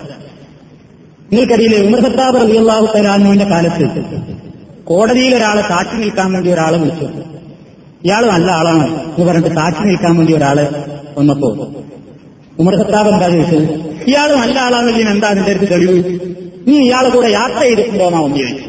എന്ന് പറഞ്ഞാൽ കൂടെ യാത്ര ചെയ്താൽ അറിയാം, ഏറെക്കുറെ മനുഷ്യനിലുള്ള എല്ലാ ദുർബലമായ സ്വഭാവങ്ങളും പുറത്തിയാടുന്ന ആൾക്കാരായി യാത്ര. നല്ലോണം ബുദ്ധിമുട്ടുണ്ടാവില്ല, ബുദ്ധിയായിട്ട് ഉറങ്ങി തീരുള്ള ആൾക്കാരാണ് നമ്മൾ, നല്ല ഫുഡ് കഴിച്ച് തീരുള്ളവരാണ് നമ്മൾ, ചൂട് സഹിക്കാനേ നമുക്ക് കഴിയില്ല. അങ്ങനെ എല്ലാ ബുദ്ധിമുട്ടുകളിൽ നിന്നും രക്ഷപ്പെട്ട് സുഖസമ്പൂർണമായ ഫ്ളാറ്റുകളിൽ കഴിഞ്ഞുകൂടിയിരുന്ന നമ്മൾ ഇത്തിരി വിഷമോ ബുദ്ധിമുട്ടും സഹിച്ച് യാത്ര ചെയ്യാം. ആ യാത്ര ചെയ്യുമ്പോൾ പ്രയാസം ബുദ്ധിമുട്ടുണ്ടാകുമ്പോൾ ഒരു ബുദ്ധിമുട്ടും സഹിച്ച് തീരല്ലാത്ത ആൾക്കാരാണ് നമ്മൾക്ക് പ്രത്യേകം പറയാൻ. അപ്പൊ എല്ലാ ബുദ്ധിമുട്ടുകളോടും കാണുമ്പോൾ നമുക്ക് വിഷമം സഹിക്കില്ല. അപ്പൊ അവിടെ നമ്മുടെ എല്ലാ ദേഷ്യക്കാരന്റെ ദേഷ്യം പുറത്തിയാടും. അയാൾ അവരെ പറയാൻ വന്നാൽ മതി, എന്താ അത്ര യാത്ര, മനുഷ്യനെന്താ ഇങ്ങനെ മുതു നിർത്താൻ വയ്ക്കുമ്പോൾ തണ്ടലി എന്താ ഒടിയാനായി, ഒന്ന് ഇറങ്ങാൻ പാടില്ലാന്ന്, ഒന്ന് കാലി നിർത്താൻ പാടില്ലാന്ന്, ഇത്തിരി നേരം അവിടെ പോയിട്ട് വിശ്രമിക്കാൻ പാടില്ലാന്ന്, ഒന്ന് ഫോൺ ചെയ്യാൻ പാടില്ല നാട്ടിലിരിക്കുന്നു, എന്താ അപ്പൊ ഇയാൾ പറയുന്നത് എന്നൊക്കെ തോന്നുന്ന സമയം തോന്നും. ആ മാനസിക വികാരത്തെ മനസ്സിൽ ഒതുക്കാനുള്ള കഴിവ് നമുക്കുണ്ടാകണം. യാത്ര എന്ന് പറഞ്ഞാൽ അതാണ്. അവിടെയാണ് ഇയാൾ അനുസരിക്കുന്നുണ്ടോ, ഇയാൾ എത്രമാത്രം അനുസരിക്കുന്നുണ്ട് എന്നൊക്കെ കൺവീനർമാരും മറ്റുള്ള ആൾക്കാരൊക്കെ ഓരോരുത്തരെയും വായിച്ചിട്ട് ഇങ്ങനെ ഡയറിയിൽ കുറിച്ചെക്കുന്ന സമയം യാത്ര ഓരോരുത്തരെ പറ്റി ഇങ്ങനെ ഡയറി കുറിപ്പ് തയ്യാറാക്കാൻ പറ്റും. ഇയാൾ ഇന്ന സ്വഭാവക്കാരനാണ്. ഓരോ സ്വഭാവം അങ്ങനെ പുറത്തിയാടുന്ന അവസരം. അതുകൊണ്ട് നമ്മളുടേതായ എന്തെങ്കിലും പണ്ടത്തെ സ്വഭാവം ഉണ്ടെങ്കിൽ ഒന്നും പുറത്ത് കൊടുക്കരുത്. കൃത്യമായിട്ട് അവിടെ ഒതുക്കി വെച്ച് ക്ഷമയോടുകൂടെ നമ്മൾ എന്ത് ചെയ്യണം, നമ്മുടെ യാത്രാ സ്ഥലത്തേക്ക് പുറപ്പെടണം. അതാണ് പ്രത്യേകം ഓർമ്മപ്പെടുത്താനുള്ളത്. ഇങ്ങനെ നമ്മൾ യാത്രയുടേതായ മൊത്തത്തിലുള്ള ഓർമ്മയിലുള്ള കാര്യങ്ങളൊക്കെ നമ്മൾ പറഞ്ഞു കഴിഞ്ഞു. ഇനി നിങ്ങൾ നേരെ ഇപ്പൊ നമ്മുടെ വാഹനം ഇങ്ങനെ കുതിച്ചു പായുണ്ട്, നേരെ നമ്മൾ പോണത് എങ്ങോട്ടല്ല, മക്കയിലേക്കല്ല. നമുക്ക് നേരെ എത്തേണ്ടത്, ഏതൊരു യാത്രക്കാരനും മക്കയിലേക്ക് എത്തുന്നതിന്റെ മുമ്പ് അള്ളാഹുവിന്റെ റസൂൽ ഒരു 4-5 സ്ഥലം നിശ്ചയിച്ചു കൊടുത്തു. ആ സ്ഥലം ടച്ച് ചെയ്തിട്ടേ ഒരു ഹാജിക്ക് മക്കയിൽ പ്രവേശിക്കാൻ പറ്റുകയുള്ളൂ, ഹജ്ജിനോ ഉംറക്കോ പോകുമ്പോൾ. അതിനാണ് മീഖാത്ത് എന്ന് പറയുന്നത്. നമ്മൾ ഇഹ്റാമിൽ പ്രവേശിക്കാൻ വേണ്ടി നമുക്ക് നിശ്ചയിച്ചു തന്നിട്ടുള്ള ആ സ്ഥലത്തിനാണ് മീഖാത്ത് എന്ന് പറയുന്നത്. 5 മീഖാത്തുകളുണ്ട് ഇസ്ലാമിക ശരീഅത്തിൽ ഹജ്ജിന് പുറപ്പെടുന്ന ആൾക്കാർക്ക്. അതിന്റെ 5 പേരുകൾ ഓടിച്ചു പോകാൻ നമുക്ക് ആവശ്യമുള്ളടത്ത് മാത്രം വിശദീകരിക്കും. ഒന്ന് ദുൽഹുലൈഫ, അതായത് അവിടെ എത്തിയാൽ അവിടെ നിന്നാണ് കുളിക്കുകയും ഡ്രസ് മാറുകയും ഇഹ്റാമിൽ ചെല്ലുകയും ഒക്കെ ചെയ്യേണ്ടത് നഷ്ടം. അതിനാണ് മീഖാത്ത് എന്ന് പറയുന്നത്. ഇന്ന് ദുൽഹുലൈഫ എന്നുള്ള പ്രദേശം അബിയാറു അലി എന്ന പേരിലാണ് അറിയപ്പെടുന്നത്. ഇതൊക്കെ പണ്ടത്തെ പേരാണ് ദുൽഹുലൈഫ. ഇന്ന് അതിന് ബിദുർ അലി, അബിയാറു അലി എന്ന പേരിലാണ് അവിടെ എഴുതി വെച്ചിട്ടുണ്ടാവുക. ഇത് മദീനത്തു നിന്നൊക്കെ വരുന്ന ആൾക്കാർ, മദീനത്തു നിന്ന് മക്കത്തേക്ക് വരുന്ന ആൾക്കാരും മദീനയുടെ ഭാഗത്ത് കൂടെ മക്കത്തേക്ക് പോകുന്ന ആൾക്കാരും ഒക്കെ ഈ അബിയാറു അലി എന്ന ഈ പ്രദേശത്ത് നിന്നാണ് അവരെന്ത് ചെയ്യുക, ഇഹ്റാമിൽ പ്രവേശിക്കുക. ഇത് മക്കയിൽ നിന്ന് ഏകദേശം 420 കിലോമീറ്റർ വിട്ടിട്ടാണ്. അപ്പൊ ഈ ദുൽഹുലൈഫ എന്ന് പറയുന്ന ഈ പ്രദേശത്ത് നിന്ന് മക്കയിലേക്ക് ഇനിയും 420 കിലോമീറ്റർ ഉണ്ട്. മക്കത്ത് നിന്ന് ഏറ്റവും ദൂരം കൂടുതലുള്ള മീഖാത്താണ് ദുൽഹുലൈഫ, അബിയാറു അലി എന്നുള്ള പേരിൽ അറിയപ്പെടുന്നത്. അത് നമുക്ക് ബാധകമല്ല, നമ്മൾ മദീന ഭാഗത്ത് കൂടിയല്ല പോകുന്നത്, നമുക്ക് അവിടെയല്ല പോകേണ്ടത്. വേറൊന്നാൽ ജുഹ്ഫ എന്നാണ് ഒരു മീഖാത്തിന്റെ പേര്. ആ സ്ഥലം ഇന്ന് പഴയ കാലത്തുള്ള ആ സ്ഥലം ഇന്ന് അറിയപ്പെടാതെ നശിച്ചു പോയിട്ടുണ്ട്. അതിന്റെ കുറച്ചിപ്പുറത്തുള്ളൊരു സ്ഥലം റാബിദ് എന്ന് പറയുന്ന പ്രദേശമാണ് ഇന്ന് ആ സ്ഥലമായിട്ട് അറിയപ്പെടുന്നത്. അത് മിസ്ർ, ഈജിപ്തിൽ നിന്നും മൊറോക്കോയിൽ നിന്നും ഒക്കെ വരുന്ന ആൾക്കാർ ആ പ്രദേശത്ത് നിന്നാണ് ഇഹ്റാമിൽ പ്രവേശിക്കുക. അത് മക്കയിൽ നിന്ന് 186 കിലോമീറ്റർ ഇപ്പുറമാണ്. മക്കത്തിൽ നിന്ന് 186 കിലോമീറ്റർ ഇപ്പുറത്താണ് ഈ പറയുന്ന റാബിദ് എന്ന് പറയുന്ന മീഖാത്ത് നിലകൊള്ളുന്നത്. ആഫ്രിക്കക്കാരും ലബനാനികളും സിറിയക്കാരും ജോർദാനികളും ഫലസ്തീനുകളൊക്കെ ആ ഭാഗത്ത് കൂടെ വരിക. അവരൊക്കെ അവിടെ നിന്നാണ് കുളിച്ച് ശുദ്ധി വരുത്തി ഇഹ്റാമിൽ പ്രവേശിക്കാറുള്ളത്. വേറൊന്ന് മൂന്നാമത്തെ ഇതാണ് നമ്മുടേതായ മീഖാത്ത്. കർണുൽ മനാസിൽ നിന്നാണ് റസൂൽ അതിന്റെ പേര് പറഞ്ഞത്. അന്നത്തെ പേര്, ഇന്നത്തെ അതിന്റെ പേര് അസ്സൈലുൽ കബീർ എന്നാണ്. സെയിലി അത് തായിഫിന്റെ അടുത്താണ്. അത് മക്കയിലേക്ക് അവിടുന്ന് ഏകദേശം 78-80 അല്ലെങ്കിൽ 94 കിലോമീറ്റർ ആണെന്നൊക്കെ അഭിപ്രായപ്പെട്ടിട്ടുണ്ട്. ഏതായിരുന്നാലും 100-ൽ താഴെ കിലോമീറ്ററുകളെ നമ്മുടേതായ സെയിൽ എന്ന് പറയുന്ന മീഖാത്തിൽ നിന്ന് മക്കയിലേക്കുള്ളൂ. അതാണ് ഈ പ്രദേശത്ത് നിന്ന് UAE-യുടെ ഭാഗത്ത് നിന്നൊക്കെ ഹജ്ജിന് പോകുന്ന ആൾക്കാർക്ക് കുളിച്ച് ശുദ്ധിവരുത്തി ഇഹ്റാമിൽ പ്രവേശിക്കാൻ വേണ്ടി നിശ്ചയിക്കപ്പെട്ടിട്ടുള്ള മീഖാത്തിന്റെ പേരാണ് സെയിൽ. അവിടെയാണ് കർണുൽ ബനാസിൽ എന്നാണ് പണ്ടത്തതിന്റെ പേര്. ഇപ്പൊ കർണുൽ ബനാസിലിന് കാണുക ബോർഡുകളൊക്കെ വാദി സെയിൽ, സെയിലുൽ കബീർ, സെയിൽ എന്നിങ്ങനെ ആരോ മാർക്ക് നിങ്ങൾ അടയാളപ്പെടുത്തി നിങ്ങൾക്ക് സൂചനാ ബോർഡുകൾ കാണാൻ സാധിക്കും. അവിടെയാണ്. വേറൊന്ന് ഞാനിപ്പറ്റി ആ വിജയം വിശദീകരിക്കുന്നുണ്ട്. നാലാമത്തതൊന്ന് യലംലം. യലംലം എന്ന് പറയുന്നത് യമനികളും അതേപോലെ നമ്മളെ ഇന്ത്യക്കാരൊക്കെ വരുമ്പോൾ യലംലം എന്ന പ്രദേശത്താണ് ഇന്ത്യയിൽ നിന്നൊക്കെ കപ്പലിനും അതേപോലെ തന്നെ ഫ്ലൈറ്റിനൊക്കെ വരുന്ന ആൾക്കാർ ഇഹ്റാമിൽ പ്രവേശിക്കുന്ന സ്ഥലമാണ് യലംലം. പിന്നെ ദാത്ത് ഇർഫാൻ. ദാത്ത് ഇർഫ് എന്ന് പറയുന്നത് ഇറാഖുകാരും അതേ ആ ഭാഗത്തു നിന്ന് വരുന്ന മറ്റാൾക്കാരുമൊക്കെ ഇഹ്റാമിന് വേണ്ടി അവർക്ക് വേണ്ടി തയ്യാറാക്കപ്പെട്ടിട്ടുള്ള സ്ഥലമാണ് ദാത്ത് ഇർഫ്, വജീബ എന്ന പേരിൽ അറിയപ്പെടുന്ന ആ പ്രദേശം. ഇതാണ് 5 പ്രദേശങ്ങൾ. ഈ സ്ഥലത്തിന്റെയും അപ്പുറം എന്ന് പറഞ്ഞാൽ മക്കയോടടുത്ത് ഈ സ്ഥലം അല്ലാത്ത സ്ഥലങ്ങളിൽ താമസിക്കുന്ന ആൾക്കാരൊക്കെ എന്തേ വേണ്ടു, അവരാ താമസിക്കുന്ന സ്ഥലത്തിന് തന്നെ ഇഹ്റാം ചെയ്ത് നിങ്ങളെ ബന്ധപ്പെടുത്തിയല്ല. ഈ വിഷയം പഠിപ്പിക്കുമ്പോൾ അതിന്റെ പൂർത്തീകരണത്തിന് വേണ്ടി ചിലത് പറയാം. ഈ പ്രദേശങ്ങൾക്ക് അപ്പുറമാണ് നാം മക്കയിൽ എത്തിയിട്ടില്ല, അങ്ങനത്തെ ആൾക്കാരെ എവിടുന്ന ഇഹ്റാം ചെയ്യേണ്ടത്? ഇങ്ങോട്ട് തിരിച്ചു വരേണ്ടതില്ല, അവരവിടുന്ന് തന്നെ ഇഹ്റാം ചെയ്യാം ഉംറക്ക് വേണ്ടി. ഹജ്ജിന് വേണ്ടി അവർ എന്ത് ചെയ്യുന്നു? ഹജ്ജിന് വേണ്ടി അവർ താമസിക്കുന്ന സ്ഥലത്ത് മക്കയിൽ എന്തെന്ന് അവരെന്ത് ചെയ്യുന്നു? ഇഹ്റാം ചെയ്യുന്നു. മക്കക്കാരെ സംബന്ധിച്ചിടത്തോളം അവരെവിടുന്ന ഇഹ്റാം ചെയ്യേണ്ടത്? മക്കയിൽ താമസിക്കുന്ന ഒരാൾക്കാർ, ഇപ്പൊ അവിടെ ജോലി ചെയ്യുന്ന ആൾക്കാർക്കും നല്ല ഹജ്ജുണ്ട്, അവരെന്ത് ചെയ്യണം? അവർ ഉംറക്ക് വേണ്ടി ഇഹ്റാം ചെയ്യാൻ എന്ത് ചെയ്യണം? ഹറമിന്റെ പുറത്തേക്ക് വരണം. ഹറമിനൊരു ബോർഡറുണ്ട്, പരിധിണ്ട്, ഇത്രയും കിലോമീറ്ററുകൾക്കുള്ളിലൊക്കെ ഹറമാണ്, അപ്പുറത്തെ ഹറമല്ലാത്ത പ്രദേശമാണ്. അപ്പൊ ഹറമിന്റെ പുറത്തുള്ള ഏതെങ്കിലും സ്ഥലത്ത് വന്നിട്ടാണ് ഉംറക്ക് വേണ്ടി അവർ ഇഹ്റാം ചെയ്യേണ്ടത്. ഹജ്ജിനത് വാദകല്ല, ഹജ്ജെല്ലാം റൂമുകളിൽ നിന്ന് തന്നെ ഇഹ്റാം ചെയ്ത് പുറപ്പെടും. ഇതൊന്നും നിങ്ങൾക്ക് വസുവാദം ഉണ്ടാക്കാൻ വേണ്ടി എല്ലാം കൂടെ പറഞ്ഞ് ആശയക്കുഴപ്പം ഉണ്ടാക്കില്ല. ഒരു വിഷയം നമ്മൾ പഠിപ്പിക്കുമ്പോൾ അതിൽ ചില കാര്യങ്ങൾ പൂർത്തീകരണത്തിന് വേണ്ടി സൂചനകൾ പറഞ്ഞു പോവുകയാണ് എന്ന് മനസ്സിലാക്കിയാൽ മതി. ഈ പ്ലെയിൻ മാർഗം ഒരാൾ പോകുമ്പോൾ അയാൾക്ക് എന്താ ചെയ്യേണ്ടത്? ഇപ്പൊ നമ്മുടെ നാട്ടിൽ നിന്നൊക്കെ ബോംബെയിൽ നിന്ന് ഫ്ലൈറ്റ് കയറും, അല്ലെങ്കിൽ കാലിക്കറ്റിൽ നിന്ന് കയറും, പിന്നെ ഇറങ്ങുക ജിദ്ദയിലാണ്. അപ്പൊ ജിദ്ദയ്ക്ക് ഇടയ്ക്ക് വെച്ചിട്ടാണ് ഈ യലംലം വരുന്നത്. അപ്പൊ അങ്ങനെ ആവുമ്പോൾ എന്ത് ചെയ്യണം? അവിടെ ഫ്ലൈറ്റിൽ നിന്ന് ഇപ്പോ ഡ്രസ്സ് മാറി കുളിക്കാനുള്ള സൗകര്യമൊന്നുമില്ലോ. ജിദ്ദയിൽ ഇറങ്ങിയിട്ട് ഇഹ്റാം ചെയ്താൽ പോരതാണ്. അപ്പൊ അതിന് സാധാരണ ചെയ്യാറുള്ളത് ബോംബെയിൽ നിന്ന് തന്നെ എല്ലാവരും എന്ത് ചെയ്യും? കുളിച്ച് ഡ്രസ്സ്, ഇഹ്റാമിന്റെ ഡ്രസ്സൊക്കെ മാറ്റും. ശരിക്കും ഇഹ്റാമിന്റെ ഡ്രസ്സ് ഒരു മുണ്ടും ഒന്ന് ചുറ്റിപ്പതിയാക്കി ഫ്ലൈറ്റിൽ കയറും. ഫ്ലൈറ്റിൽ കയറിയിട്ട് പിന്നെ നമുക്ക് പ്ലെയിനിൽ നിന്ന് നമുക്ക് നിർദ്ദേശം വരും, ഇതാ നിങ്ങൾക്ക് ഇഹ്റാം നിർവഹിക്കാനുള്ള മീഖാത്തിനോട് അടുത്ത പ്രദേശത്താണ് ഇപ്പോൾ നിങ്ങളുള്ളത്, ഇഹ്റാമിന്റെ നിയ്യത്ത് കരുതിക്കൊള്ളുക എന്ന് പറയുമ്പോൾ ആ സ്ഥലത്തെത്തുമ്പോൾ ഫ്ലൈറ്റിൽ നമുക്ക് നിർദ്ദേശം വരുമ്പോൾ നമ്മൾ എന്ത് ചെയ്യുന്നു?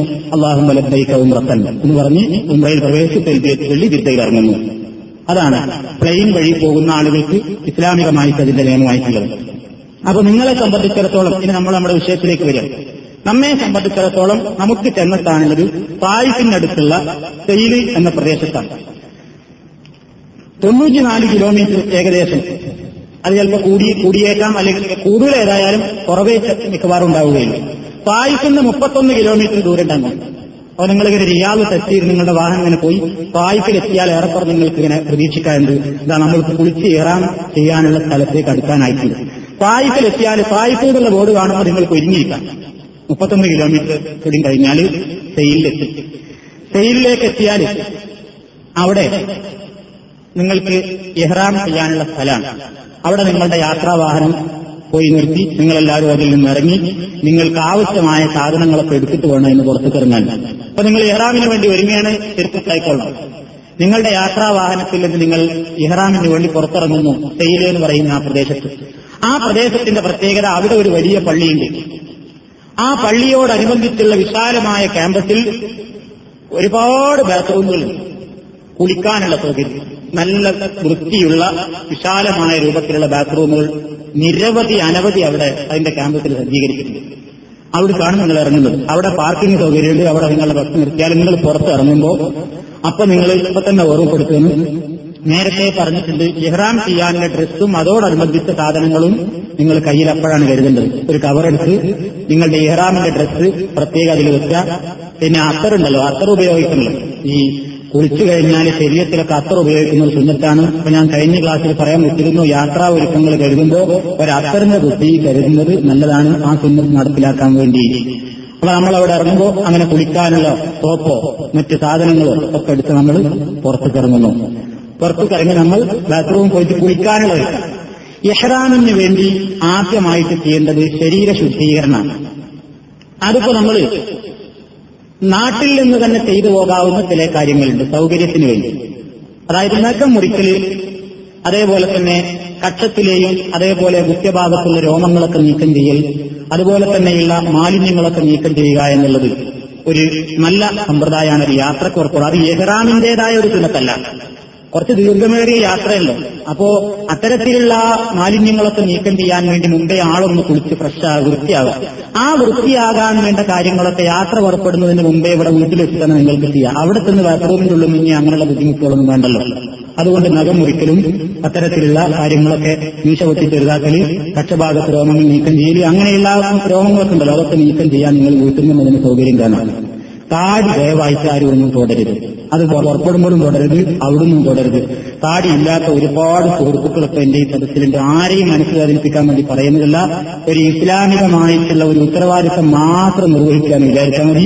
താടി ഇതുവരെ വെച്ച് ശീലിച്ചിട്ടില്ലാത്ത ആളുകൾ ഈ ബർക്കത്തുള്ള യാത്ര മുഖേന താടി വെക്കാൻ നിങ്ങൾ നല്ലൊരു നിയ്യത്ത് തീരുമാനിച്ചാൽ തീർച്ചയായും പടത്തുമ്പുരാന്റെ ബർക്കത്ത് നിങ്ങൾക്കുണ്ടാകും. അതിന് നിങ്ങൾ ഈ അവസരം ഉപയോഗപ്പെടുത്തുക. ഈ അവസരത്തിൽ നിങ്ങൾക്ക് താടി വടിക്കൽ ഹറാമാണ് എന്ന് അഭിപ്രായപ്പെടുന്ന നല്ലൊരു വിഭാഗം പണ്ഡിതന്മാരുണ്ട്. നിങ്ങളിപ്പോൾ മക്കയിലും മദീനയിലും പോയാൽ തുടർന്ന് നിസ്കരിക്കുന്നത് താടി വടിക്കൽ ഹറാമാണ് എന്ന് പറയുന്ന ഇമാമികളുടെ പിന്നിലാണ്. അവിടുത്തെ മിക്ക ബഹുഭൂരിഭാഗം എന്നല്ല എല്ലാ പണ്ഡിതന്മാരും താടി വടിക്കുന്നത് ഹറാമാണെന്ന് പറഞ്ഞിട്ടുള്ള ആൾക്കാരാണ്. അതുകൊണ്ട് ആ ഹറാം നിങ്ങൾ ചെയ്യരുത്. യാത്രയുടെ ഒരുക്കത്തിലും ഉഷാറാകാനുള്ള നിലക്ക് തീക്ഷയും ചെയ്യരുത്, പായസമോ തൈരൊന്നും ചെയ്യരുത്, മക്കയിൽ നിന്നും മദീനയിൽ നിന്നും ഒന്നും ചെയ്യരുത്. ഈ യാത്ര മുതൽക്ക് ഞാനിനി താടി വളർത്തുക എന്ന് ശരിയാ നടപ്പിലാക്കാൻ തീരുമാനിക്കുന്നു എന്നൊരു സദുദ്ദേശം നിങ്ങൾക്കുണ്ടായാൽ തീർച്ചയായും അത് ഏറ്റവും നല്ലൊരു തുടക്കമായിരിക്കും. അള്ളാഹു അതിന് തൗഫീഖ് നൽകുമാറാകട്ടെ എന്ന് ഓർമ്മപ്പെടുത്തും. അപ്പോ ഈ വക കാര്യങ്ങളൊക്കെ ചെയ്ത് നമ്മൾ ഇവിടുന്ന് തന്നെ പുറപ്പെടുക എന്ന് പറഞ്ഞല്ലോ.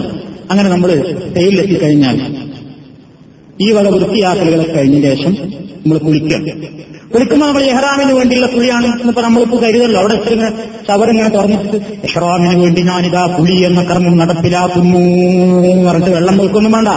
നമുക്ക് ഈ ഉറുണ്ടാക്കുമ്പോൾ അങ്ങനെ ചെയ്തിട്ടിങ്ങനെ വെള്ളം ഇങ്ങനെ കടഞ്ഞിങ്ങനെ എടുത്ത് നിസ്കാരത്തെ ഹലാലാക്കാൻ വേണ്ടി കയ്യിലിങ്ങനെ പിടിച്ചിട്ട് അപ്പോഴൊരു ചോറിന് പോയിട്ടുണ്ടാവും. പിന്നെയും നിസ്കാരത്തെ ഹലാലാക്കലായി ഈ പരിചയമായിരിക്കും അവിടെ. അപ്പൊ അതുകൊണ്ട് അങ്ങനെ ഈ നിയ്യത്ത് ഇങ്ങനെ ഉറക്കപ്പെടേണ്ട ഏർപ്പാട് വേണ്ട. നമ്മൾ ജന്മത്തിൽ ഇഹ്റാമിന് വേണ്ടിയുള്ള കുളിയാണ്. അപ്പൊ നിങ്ങൾ ഇഹ്റാമിന്റെ ഡ്രസ് ഒരു കവറിലാക്കിയിട്ട് ബാത്റൂമിൽ കവർ കരുതണം. കാരണം വെള്ളം ഇങ്ങനെ തെറിക്കും. ഇതൊക്കെ എന്തൊരു നിസ്സാരാണ്, പക്ഷെ ഓർക്കാൻ വേണ്ടി പറയണം. വെള്ളം ഇങ്ങനെ തെറിക്കുമ്പോൾ ചെറിയ ബാത്റൂമാണല്ലോ, വെള്ളം അതിൽ പോയിട്ട് വീഴും. അപ്പൊ ഒരു പോളിത്തീൻ കവർ കൊണ്ട് പൊതിഞ്ഞിട്ട് വെക്കുക ഈ തുണികൾ. എന്നിട്ട് കുളി കഴിഞ്ഞ് നിങ്ങൾ എടുത്ത ഡ്രസ്സൊക്കെ മാറ്റിയിട്ട് നിങ്ങൾ ഒരു തോർത്തും കൊണ്ട് കൊടുത്ത് കുളിക്കണല്ലോ. കുളിയൊക്കെ കഴിഞ്ഞ് വൃത്തിയായി ഉളുവൊക്കെ എടുക്കുക. കാരണം തവാഫിയാണെങ്കിൽ ഉളു നിർബന്ധമാണ്. അപ്പൊ നിങ്ങൾ ഉളു കൊടുത്തു കഴിഞ്ഞ ശേഷം ഇനി ഇഹ്റാമിന്റെ ഡ്രസ്സ് ധരിക്കുക. സ്ത്രീകളെ സംബന്ധിച്ചിടത്തോളം അവരണിഞ്ഞിട്ടുള്ള ഡ്രസ്സ് ശുദ്ധി ഉണ്ടെങ്കിൽ അതല്ല മതി. ഇനി അതല്ല അച്ഛന് വിയർക്കും യാത്രയുടെ ബുദ്ധിമുട്ടൊക്കെ തോന്നുകയാണെങ്കിൽ ഇഹ്റാമിന് വേണ്ടി നിങ്ങൾ പറത്തൊക്കെ കൊണ്ടുപോയിട്ടുണ്ടാവുമല്ലോ, അത് നിങ്ങൾ ബുർക്ക അത് തന്നെ ധരിക്കുക.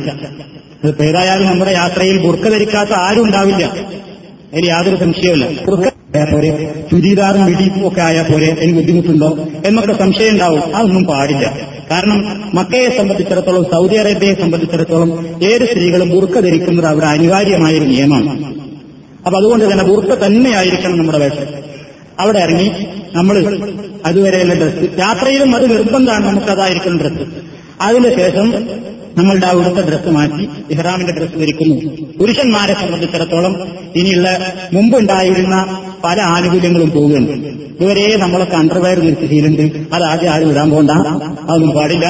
ആദ്യമായിട്ട് എല്ലാം കഴിച്ച് റെഡിയായതിനു ശേഷം നമ്മളെന്ത് ചെയ്യുന്നു, തുളൊക്കെ എടുത്തിട്ട് ഒന്നാമത്തെ ഡ്രസ്സ് ധരിക്കുക. ഏതാണെങ്കിൽ ആ വെളുത്ത രണ്ട് തുണി ഉണ്ടല്ലോ, അതുകൊണ്ട് ആദ്യം ഉടുക്കുക. ഉടുത്ത് കഴിഞ്ഞിട്ട് ബെൽറ്റ് കൊണ്ട് മുറുക്കി അവിടെ എടുത്തേക്ക്. ഇനി ബെൽറ്റ് കാണുന്നവർക്കെങ്കിലും ഇത്തിരി മാനസിക വിഷമം തോന്നുന്നുണ്ടെങ്കിൽ ഒന്നും കിട്ടി തിരച്ചു കൊടുത്തേക്ക്, ആ ബെൽറ്റും കാണില്ല, വൃത്തിയായിട്ട് അത് അവിടെ നിന്ന്. അതിന്റെ ശേഷം രണ്ടാമത്തെ മുണ്ട് ചുറ്റിപ്പുറത്താണ്. അപ്പൊ ചുറ്റിപ്പുറത്തുക എന്ന് പറയുമ്പോൾ സാധാരണയായിട്ട് എല്ലാ ആൾക്കാരും തേഴ് മുതൽക്ക് ഹജ്ജിങ്ങോട്ട് തീരോളം മറ്റേ പുറ പുറത്തും ഏത് പോലാണ് ഹജ്ജിന്റേതായ ശരിക്ക് ഹജ്ജിന്റെ ഇഹ്റാം വെക്കുന്ന ഫോട്ടോ എന്ന് പറഞ്ഞിട്ട് പത്രങ്ങളിലൊക്കെ ഏതാ കൊടുക്കുക, ആ ഈ ഭാഗം ഒഴിവാക്കിയിട്ടുള്ള തൂന്നൂര് പോലെ ധരിക്കണതുണ്ടല്ലോ, അത് കയ്യിലൊന്നും ചെയ്യേണ്ടതില്ല. നിങ്ങൾ അവിടുന്ന് എന്ത് ചെയ്താൽ മതി, സാധാരണ പോലെ ആ തുണി എടുക്കുക. സാധാരണ നമ്മൾ തോർത്തുകൊണ്ടും തർക്കത്തെ ചുമലിടുന്നത് അതേപോലെ ചുറ്റിപ്പതുക്കുക. അങ്ങനെ ചുറ്റിപ്പതുച്ചിട്ട് പടാക്രവും പുറത്തു വരുന്നു. പുറത്തു വന്നിട്ട് നിങ്ങളെ കയ്യിലുള്ള ആ സുഗന്ധപ്പൊക്കുണ്ടല്ലോ, ആ സുഗന്ധപ്പൊക്ക് കൊണ്ട് ഡ്രസ്സിലൊന്നും ആക്കണ്ട, എഹ്റാമിന്റെ ഡ്രസ്സിലൊന്നും ആക്കാതെ നെഞ്ചത്തും ഇങ്ങനെ ഈ പക്ഷഭാഗത്തും വിയർപ്പൊക്കെ ഉണ്ടാകാവുന്ന സ്ഥലങ്ങളിലും ചെവിയിലും ഒക്കെ ആക്കിയിട്ട് എന്ത് ചെയ്യുക, സുഗന്ധം ഉപയോഗിക്കുക. വേറെയുള്ളവർക്കൊക്കെ പൂശിക്കൊടുക്കുകയാണെങ്കിൽ അതും ഒരു നല്ല കാര്യമാണ്, ഒരു നല്ല ഏർപ്പാടാണ്. പരസ്പരം അങ്ങോട്ടും ഇങ്ങോട്ടൊക്കെ സൗഹൃദം അവിടെ സ്നേഹം കാണിക്കുന്നത് കാണാം. ഓരോരുത്തരും അങ്ങോട്ടും ഇങ്ങോട്ടൊക്കെ സുഗന്ധം പൂശിക്കൊടുക്കാറുണ്ട്, ഒരു നല്ല ഏർപ്പാടാണ്. അതുകൊണ്ട് ഇഹ്റാമിന്റെ ഡ്രസ്സിലാകരുത്. ഇഹ്റാമിന്റെ ഡ്രസ്സിൽ നമ്മൾ ആ സുഗന്ധം ഉപയോഗിക്കുന്നത് ശരിയല്ല. ഇതോടുകൂടി നിങ്ങളുടെ ഇഹ്റാമിന്റെ ഡ്രസ്സ് പൂർത്തീകരിക്കും. സ്ത്രീകളെ സംബന്ധിച്ചിടത്തോളം മുൻകൈയും മുഖവും ഒഴികെയുള്ള ബാക്കിയുള്ള എല്ലാ ഭാഗങ്ങളും കംപ്ലീറ്റ് ആയിട്ട് മറയുന്ന രൂപത്തിലുള്ള ഡ്രസ്സ്, ആ രൂപത്തിൽ നമ്മൾ ഇഹ്റാമിന്റെ ആ ഡ്രസ്സ് ധരിച്ച പുരുഷന്മാരെ സംബന്ധിച്ചിടത്തോളം മനസ്സിലായല്ലോ, ആ ഒരു മുണ്ടും ചുറ്റിപ്പതയും. സ്ത്രീകൾ അവരുടെ ആ പർദ്ദ, മുഖം മറക്കാൻ പാടില്ല, കയ്യിൽ ഗ്ലൗസ് ധരിക്കാൻ പാടില്ല. ഇവിടെയൊക്കെ നിങ്ങൾ ചില അറബികളൊക്കെ ഉണ്ടല്ലോ കയ്യുമ്മിൽ ഉറ മുഖവും മറക്കുന്ന സമ്പ്രദായം. അത് ഇഹ്റാമിൽ പ്രവേശിച്ചു കഴിഞ്ഞാൽ സ്ത്രീകൾക്ക് പിന്നത് ഹറാമാണത് പാടില്ല. അത് മുഖം മറക്കരുത്, കയ്യിൽ ഗ്ലൗസ് ധരിക്കരുത്, കാലിൽ നിങ്ങൾക്ക് സോക്സ് അണിയാം, നിങ്ങൾക്ക് ഷൂ ധരിക്കാം. ആ വക ഒരു ബുദ്ധിമുട്ടുകളും പ്രയാസങ്ങളും നിങ്ങൾക്കില്ല. പുരുഷന്മാരെ സംബന്ധിച്ചിടത്തോളം ഇനി ഷൂ ധരിക്കാൻ പാടില്ല, സോക്സ് ധരിക്കാൻ പാടില്ല, അണ്ടർവെയർ പാടില്ല. അതേപോലെ തന്നെ പിന്നെ നമ്മൾക്ക് മറ്റു ചുറ്റിത്തുന്നപ്പെട്ട ഡ്രസ്സുകളൊന്നും പാടില്ല. ഈ ഒരു രണ്ട് മുണ്ട് അതുമാത്രം. പിന്നെ ബെൽറ്റും നമുക്ക് അണിയാവുന്നതാണ്. വാച്ച് കെട്ടുന്നതിനും കുഴപ്പമില്ല. വെള്ളിയുടെ മോതിരോ വല്ലതും കൈമലുണ്ടെങ്കിൽ അതിനും കുഴപ്പമില്ല. അന്നേരക്ക് അതോടുകൂടെ ഇഹ്റാമിന്റെ ഡ്രസ്സ് സ്ത്രീകളുടെയും പുരുഷന്മാരുടെയും പൂർത്തിയായി. ഇനി നമ്മൾ എന്ത് ചെയ്യുക, അവിടെ പള്ളിയുണ്ട്, ആ പള്ളി കയറി നിസ്കാരത്തിന്റെ സമയമാണെങ്കിൽ ആദ്യം പറയണ ഇഹ്റാമിന്റെ രണ്ടരക്കാലത്ത് സുന്നത്ത് എന്ന നിലക്കൊരു സുന്നത്ത് പ്രചാരത്തിലുണ്ട്. അങ്ങനൊരു സുന്നത്ത് സഹീഹായ ഹദീസുകളിലൂടെ വന്നിട്ടില്ല. ഇഹ്റാമിൽ പ്രവേശിക്കുന്നതിന് വേണ്ടി എന്ന് വിചാരിച്ചിട്ട് സുന്നത്തില്ല. പിന്നെ എന്തേ വേണ്ടു, അവിടെ നിസ്കാരം നടക്കുന്ന സമയമാണെങ്കിൽ നിങ്ങൾ പള്ളിയിൽ കയറി ആ ജമാഅത്ത് കൂടുക. അവിടെ നൂറിന്റെ സമയത്ത് അയച്ചത്, ഇല്ലെങ്കിൽ സുബഹിന്റെ സമയത്ത് അയച്ചത്, ഏത് സമയത്താവട്ടെ നിസ്കാരം അവിടെ നടക്കുന്നുണ്ടോ എന്നാ നിങ്ങൾ കയറി ആ ജമാഅത്തിൽ പങ്കെടുക്കുക. അത്ര മതി നിങ്ങളുടെ നിസ്കാരം. ഇനി അവിടെ ഒരു നിസ്കാരം നടക്കുന്നില്ല, നിസ്കാരത്തിന്റെ സമയത്തൊന്നും അല്ലാത്ത സമയത്താണ് നിങ്ങൾ ചെന്നത്, ഒരു 8 മണിക്ക്, രാവിലെ 8 മണിക്ക്, അപ്പൊ ഒരു നിസ്കാരം നടക്കാത്ത സമയമാണ്. അപ്പൊ നിങ്ങൾ എന്ത് ചെയ്യുക, ഉളുവൊക്കെ ഉണ്ടാക്കി കഴിഞ്ഞ് ഡ്രസ്സൊക്കെ ധരിച്ച് പള്ളിയിൽ കയറിയിട്ട് എന്ത് ചെയ്യുക, ഉളുണ്ടാക്കിയ 2 റക്അത്ത് സുന്നത്തുണ്ടല്ലോ, ആ സുന്നത്ത് എന്ന നിലയ്ക്ക് 2 റക്അത്ത് ആ പള്ളിയിൽ കയറി നിസ്കരിച്ചിട്ട് അത് പുറത്തിറങ്ങും. കാരണം ഇഹ്റാം പിന്നെ ഉംറയിൽ പ്രവേശിക്കുന്നതിന് മുമ്പ് ഏതെങ്കിലും നിസ്കാരങ്ങൾ ഉണ്ടായിരിക്കുന്നത് നല്ലതാണെന്നാണ്. ഏതെങ്കിലും നിസ്കാരം നിസ്കരിച്ചുകൊണ്ടായിരിക്കുന്നത് നല്ലതാണ്. അല്ലാതെ ഇഹ്റാമിന്റെ പ്രത്യേക നിസ്കാരമല്ല. അത് ഫർദുസ്കാരം നടക്കുന്നുണ്ടെങ്കിൽ അത് മതി. അല്ലെങ്കിൽ നമ്മൾ ഉളുവിന്റെ 2 റക്അത്ത് സുന്നത്ത് നിസ്കരിച്ച് പള്ളിയിൽ നിന്ന് പുറത്തിറങ്ങും. പുറത്തിറങ്ങി നമ്മളെല്ലാവരും നിങ്ങളെ ആളെ എണ്ണൊക്കെ നോക്കി നിങ്ങൾ വാഹനത്തിൽ തന്നെ വീണ്ടും കയറും. അപ്പൊ നിങ്ങൾ തികച്ചും ആള് മാറിയിട്ടുണ്ട്. ഇത് നിങ്ങൾക്ക് പലതും ഹറാമാണ്. പല കാര്യങ്ങളും നിങ്ങൾക്ക് ചെയ്യാൻ പാടില്ല. പുരുഷന്മാരെ തല മറക്കാൻ പാടില്ല. തലയിലിങ്ങനെ വെയിലിങ്ങനെ വരുമ്പോൾ ഈ മുണ്ടെന്നിട്ട് ഇങ്ങനെ നിർത്തുകയെന്നൊക്കെ ചെയ്യും. അവൻ മറന്നുകൊണ്ട് അതിനൊക്കെ ചെയ്താൽ കുഴപ്പമില്ല. മനഃപൂർവ്വം ആരും ഇങ്ങനെ ഇടാൻ പാടില്ല. തൊപ്പി ധരിക്കരുത്, ടവൽ ധരിക്കരുത്, അങ്ങനെയുള്ള ഒരു സാധനങ്ങളും പാടില്ല. നിങ്ങൾ നിങ്ങളുടെ യാത്രാ വാഹനത്തിൽ കയറിയിരുന്ന് അവിടുന്ന് അങ്ങോട്ടാണ് നിങ്ങളുടെ യാത്ര പുറപ്പെടുന്നത്. ആ ചെരുപ്പ് ധരിക്കുക. പുരുഷന്മാർ ചെരുപ്പ് ധരിക്കുന്നത് സുന്നത്താണ്. ഷൂ ആണ് ധരിക്കരുതെന്ന് പറഞ്ഞത്. സോപ്പും ഇടാൻ പാടില്ല. സ്ത്രീകൾക്ക് ആ രണ്ടും കുഴപ്പമില്ല. സോപ്പും ധരിക്കാം, ഷൂവും ധരിക്കാം. അന്നേരത്ത് പിന്നെ വാഹനത്തിൽ കയറിയിരുന്ന് അവിടുന്ന് അങ്ങോട്ടാണ് ഇനി നിങ്ങളുടെ ഈ ഉംറയിലേക്കുള്ള കർമ്മം ആരംഭിക്കുന്നത്. അപ്പൊ ആ 11 മണിയായല്ലോ, അവിടുന്ന് അങ്ങോട്ടുള്ള കർമ്മങ്ങൾ ഇൻഷാ അല്ലാഹ് അടുത്ത ക്ലാസ്സിൽ നിന്ന് വിശദീകരിക്കും. കാരണം ഉംറയുടെ തുടക്കം മുതൽ ഒടുക്കം വരെ എന്ന ഒറ്റ ക്ലാസ്സിലാൻ പറഞ്ഞ് അവസാനിപ്പിക്കുന്നതാണ് ഭംഗി. അപ്പൊ വാഹനിപ്പോ ഇഹ്റാമിലേക്ക് വേണ്ട ഒരുക്കങ്ങൾ, കുളിച്ചു ശുദ്ധിയാകേണ്ട കാര്യങ്ങളിലൊന്നും ഇനി ഒരു ഇഷ്കാലും ആവശ്യമില്ല.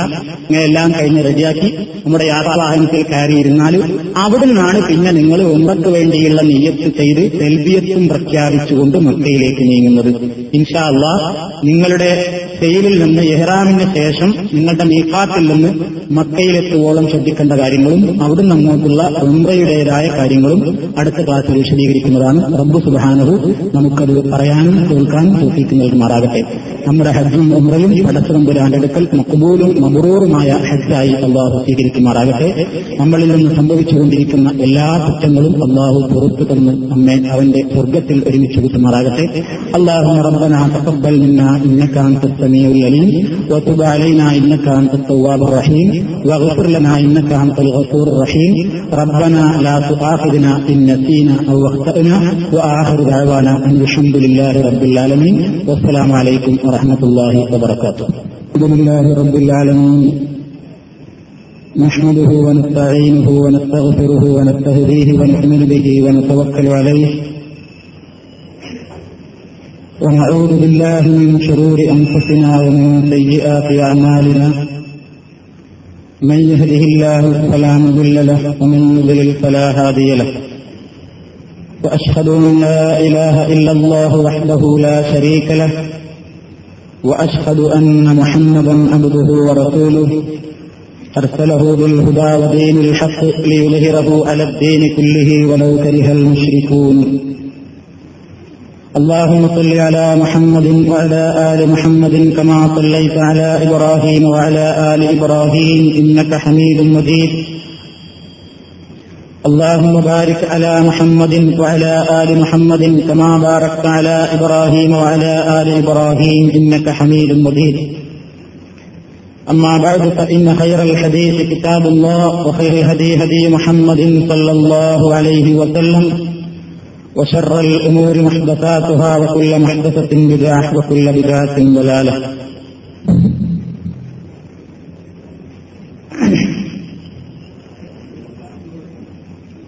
സഹോദരന്മാരെ, സഹോദരികളെ, ഹജ്ജിനെ സംബന്ധിച്ചും ഉംറയെ സംബന്ധിച്ചുമുള്ള പഠന ക്ലാസിൽ കഴിഞ്ഞ ക്ലാസിലൂടെ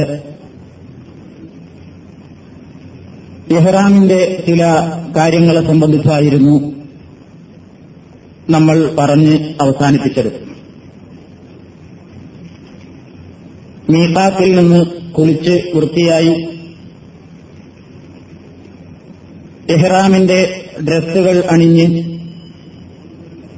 നമ്മുടെ യാത്രാവാഹനത്തിൽ കയറിയിരുന്ന അതുവരെയാണ് കഴിഞ്ഞ ക്ലാസിൽ നമ്മൾ പറഞ്ഞ് അവസാനിപ്പിച്ചത്. ഇനിയാണ് നമ്മുടെ ഉംറയുടെ കർമ്മങ്ങൾ ആരംഭിക്കുന്നത്. യാത്രാവാഹനത്തിൽ കയറി ഇരുന്നതിന്റെ ശേഷം നമ്മൾ ഉംറയ്ക്ക് വേണ്ടിയുള്ള നിയ്യത്താണ് ആദ്യമായി നിർവഹിക്കേണ്ടത്. അതായത് അല്ലാഹുമ്മ ലബ്ബൈക ഉംറത്തൻ എന്ന് പറയുക. വാഹനത്തിൽ കയറി ഇരുന്നതിന്റെ ശേഷം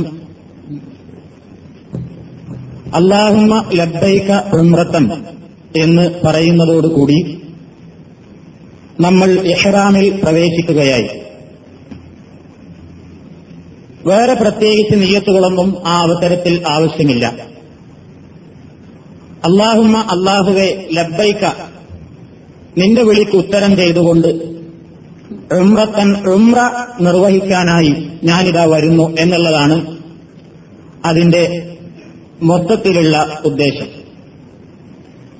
അല്ലാഹുമ്മ ലബ്ബൈക ഉംറത്തൻ എന്നോ അതല്ലെങ്കിൽ ലബ്ബൈക അല്ലാഹുമ്മ ഉംറത്തൻ എന്നോ പറയുന്നതോടുകൂടി നിങ്ങൾ ഔദ്യോഗികമായി ഉംറ കർമ്മത്തിലേക്ക് പ്രവേശിക്കുകയാണ്. ഈ അല്ലാഹുമ്മ ലബ്ബൈക ഉംറത്തൻ എന്നോ അല്ലെങ്കിൽ ലബ്ബൈക അല്ലാഹുമ്മ ഉംറത്തൻ എന്നോ പറഞ്ഞു കഴിയുന്നതോടുകൂടി നിങ്ങൾ ഇഹ്റാമിൽ പ്രവേശിച്ചു കഴിഞ്ഞു. ഈ പറയേണ്ടുന്ന ഈ വാക്യം അല്ലാഹുമ്മ ലബ്ബൈക ഉംറത്തൻ എന്ന ഈ വാക്യം നിങ്ങൾക്ക് നൽകപ്പെട്ടിട്ടുള്ള ഗൈഡിന്റെ 9ാമത്തെ പേജിൽ പറഞ്ഞിട്ടുണ്ട്. അത് നോക്കി നിങ്ങൾക്ക് അത് മനസ്സിലാക്കാവുന്നതാണ്. അതിന്റെ ശേഷം പിന്നീടാണ് നമ്മൾ തെൽബിയത്ത് മുഴക്കാൻ ആരംഭിക്കുന്നത്. മറ്റ് യാതൊരു പ്രത്യേക ചൊല്ലലുകളും അവിടെ നമുക്ക് ആവശ്യമില്ല. അല്ലാഹുമ്മ ലബ്ബൈക ഉംറത്തൻ എന്ന് പറഞ്ഞതിന്റെ ശേഷം പിന്നീട് നമ്മൾ ഉച്ചത്തിൽ തെൽബിയത്ത് മുഴക്കുകയാണ് സുന്നത്ത്. അപ്പൊ നമ്മുടെ യാത്രാവാഹനത്തിൽ നിങ്ങൾ കയറി ഇങ്ങനെ പുറപ്പെടുമ്പോൾ വളരെ ഉച്ചത്തിൽ തന്നെ നല്ല ശബ്ദത്തിൽ തന്നെയാണ് തെൽബിയത്ത് ചൊല്ലൽ സുന്നത്തുള്ളത്. ഒരു മുഴക്കം കേൾക്കാമായിരുന്നു പ്രവാചകന്റെ കാലത്ത് തെൽബിയത്ത് ചൊല്ലുമ്പോൾ. അത്രയും അത്യുച്ചത്തിലായിരുന്നു തെൽബിയത്ത് ചൊല്ലാറുണ്ടായിരുന്നത്. അതുകൊണ്ട് തന്നെ യാത്രാവാഹനം ഇങ്ങനെ നീങ്ങിക്കൊണ്ടിരിക്കുമ്പോഴൊക്കെയും ബസ്സിലിരിക്കുന്ന നിങ്ങൾ ഉച്ചത്തിൽ ലബ്ബൈക അല്ലാഹുമ്മ ലബ്ബൈക് എന്നിങ്ങനെ തെൽബിയത്ത് ചൊല്ലിക്കൊണ്ടിരിക്കൽ വളരെയധികം പുണ്യമുള്ള കാര്യമാണ്. അത് ഓരോ വാഹനത്തിലും ഒരാൾ ചൊല്ലിക്കൊടുക്കുകയും അതല്ലെങ്കിൽ ഒരു രണ്ടോ മൂന്നോ ആളുകൾ ഒന്നിച്ച് ചൊല്ലുകയും ബാക്കി സംഘത്തിലുള്ള മറ്റു മെമ്പർമാരെല്ലാം കൂടി ചൊല്ലുകയും ചെയ്യുകയാണെങ്കിൽ അതൊരു സൗകര്യമാണ്. അതുകൊണ്ടുള്ളൊരു നേട്ടം ഏകദേശം 190 കിലോമീറ്റർ എത്തോളം നമ്മളിത് ചൊല്ലിക്കൊണ്ടിരിക്കണം. നിങ്ങൾ കഅബ കാണുന്നത് വരെയും ഈ തൽബിയത്ത് ചൊല്ലൽ സുന്നത്താണ്. അപ്പൊ എല്ലാവരും കൂടെ ആവേശത്തിൽ കുറേ സമയം എല്ലാവരും ഒപ്പങ്ങ് ചൊല്ലിയാൽ കുറേ സമയം ചൊല്ലുമ്പോൾ ചൊല്ലി നിങ്ങൾക്ക് ക്ഷീണം തോന്നും. അത് വരാതിരിക്കാനാണ് കുറച്ചാൾ ചൊല്ലുക, അപ്പൊ നിങ്ങൾ മിണ്ടാതിരിക്കുക, പിന്നെ നിങ്ങൾ ചൊല്ലുമ്പോൾ അവർ മിണ്ടാതിരിക്കുക എന്ന് പറഞ്ഞാൽ ഒരാൾ ചൊല്ലിക്കൊടുക്കുമ്പോൾ ആ രീതി ഓട്ടോമാറ്റിക്കായിട്ട് വരും. തൽബിയത്തിന്റെ രൂപം നിങ്ങളൊക്കെ സാധാരണയായിട്ട് കേട്ട് മനസ്സിലാക്കിയിട്ടുണ്ടാകും. ഒന്നുകൂടി ആവർത്തിക്കുകയാണ്, നിങ്ങൾക്ക് നൽകപ്പെട്ടിട്ടുള്ള ഗൈഡിന്റെ 10ാം പേജ് തൽബിയത്ത് എന്ന ഹെഡിങ് കാണാൻ സാധിക്കും. അതിൽ എഴുതിയിട്ടുണ്ട്, ഇഹ്റാമിന് ശേഷം വാഹനം നീങ്ങി തുടങ്ങുന്നതോടെ ലബ്ബൈക അല്ലാഹുമ്മ ലബ്ബൈക ലബ്ബൈക ലാ ശരീക ലക ലബ്ബൈക ഇന്നൽ ഹംദ വന്നിഅ്മത ലക വൽ മുൽക് ലാ ശരീക ലക. ഇതിങ്ങനെ മുഴക്കിക്കൊണ്ടേയിരിക്കും. ഇത് വെറുതെ ഇങ്ങനെ ഉരുവിടുന്നതല്ല പുണ്യമുള്ളത്. നിങ്ങളൊരു വലിയ പ്രതിജ്ഞയാണ് അത് മുഖേന എടുത്തുകൊണ്ടിരിക്കുന്നത്. എന്താണ് പറയുന്നത്? ലബ്ബൈക്ക് അല്ലാഹുമ്മ ലബ്ബൈക്ക്. ലബ്ബൈക്ക എന്ന് പറഞ്ഞാൽ ഇതാ നിനക്ക് ഉത്തരം ചെയ്തുകൊണ്ട് ഇതാ നിന്റെ അടിമ വരുന്നു. അല്ലാഹുമ്മ അല്ലാഹുവേ, ലബ്ബൈക്ക് നിനക്ക് ഉത്തരം ചെയ്തുകൊണ്ട് ഇതാ വരുന്നു.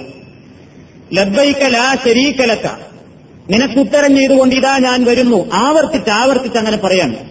എന്നിട്ട് പറയുന്നത് ലാ ശരീക ലക നിനക്ക് യാതൊരു പങ്കുകാര്യമില്ല, നിനക്ക് യാതൊരു പങ്കുകാര്യമില്ല.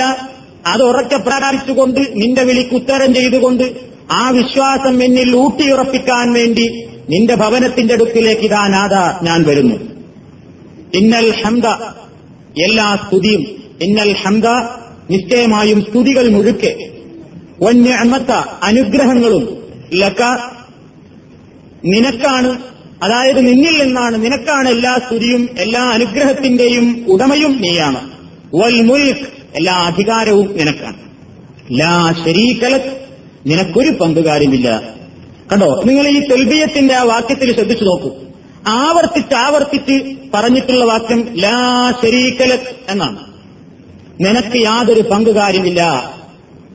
ഇതാണ് മുസ്ലിമീങ്ങളുടെ ഹജ്ജിന്റെ ഏറ്റവും വലിയ പ്രാധാന്യം. നിങ്ങൾ ഹജ്ജ് ചെയ്യുമ്പോൾ നിങ്ങൾ നേടിയെടുക്കേണ്ടുന്ന ഏറ്റവും വലിയ വികാരവും ആശയവും ഇതായിരിക്കണം. നബി സല്ലല്ലാഹു അലൈഹി വസല്ലമിന്റെ കാലത്ത് ഹജ്ജും ഉംറയും നിർവഹിച്ചിരുന്ന മുശ്രിക്കീങ്ങൾ ഒരു തൽബിയത്ത് ചൊല്ലാറുണ്ടായിരുന്നു. പക്ഷേ ആ തൽബിയത്തിന്റെ രൂപത്തിൽ അവരൊരു മാറ്റം വരുത്തിയിരുന്നു. എന്താണ് ആ മാറ്റം? അവരും ഇത് ചൊല്ലിയിരുന്നു. മുശ്രിക്കീങ്ങൾ തൽബിയത്ത് ചൊല്ലാറുണ്ടായിരുന്നു, ലബ്ബൈക അല്ലാഹുമ്മ ലബ്ബൈക. അബൂജാഹിലും അവന്റെ അനുയായികളും ഒക്കെ ഹജ്ജ് ചെയ്തിരുന്നു.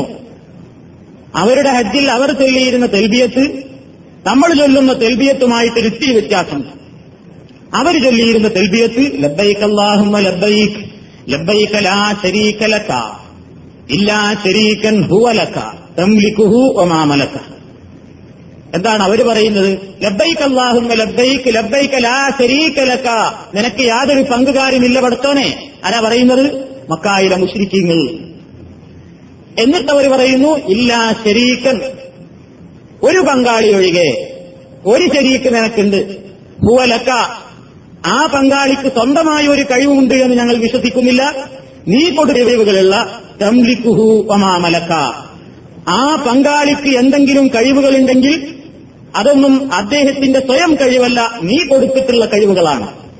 അപ്പൊ നീ കൊടുത്ത കഴിവുകളുള്ള ഒരു പങ്കാളി നിനക്കുണ്ട് എന്നായിരുന്നു മുശ്രിക്ക് ചൊല്ലിയിരുന്ന തൽബിയത്ത്. ഇന്നുണ്ടല്ലോ പല ആൾക്കാരും അങ്ങനെ തന്നെ അള്ളാഹുവിനു പുറമേ മറ്റു പലരോടും വിളിച്ചു പ്രാർത്ഥിക്കുന്നു, പല ഖബറുകളിലുള്ള മറവട്ട ആളുകളോടും വിളിച്ചു ദുആ ചെയ്യുന്നു.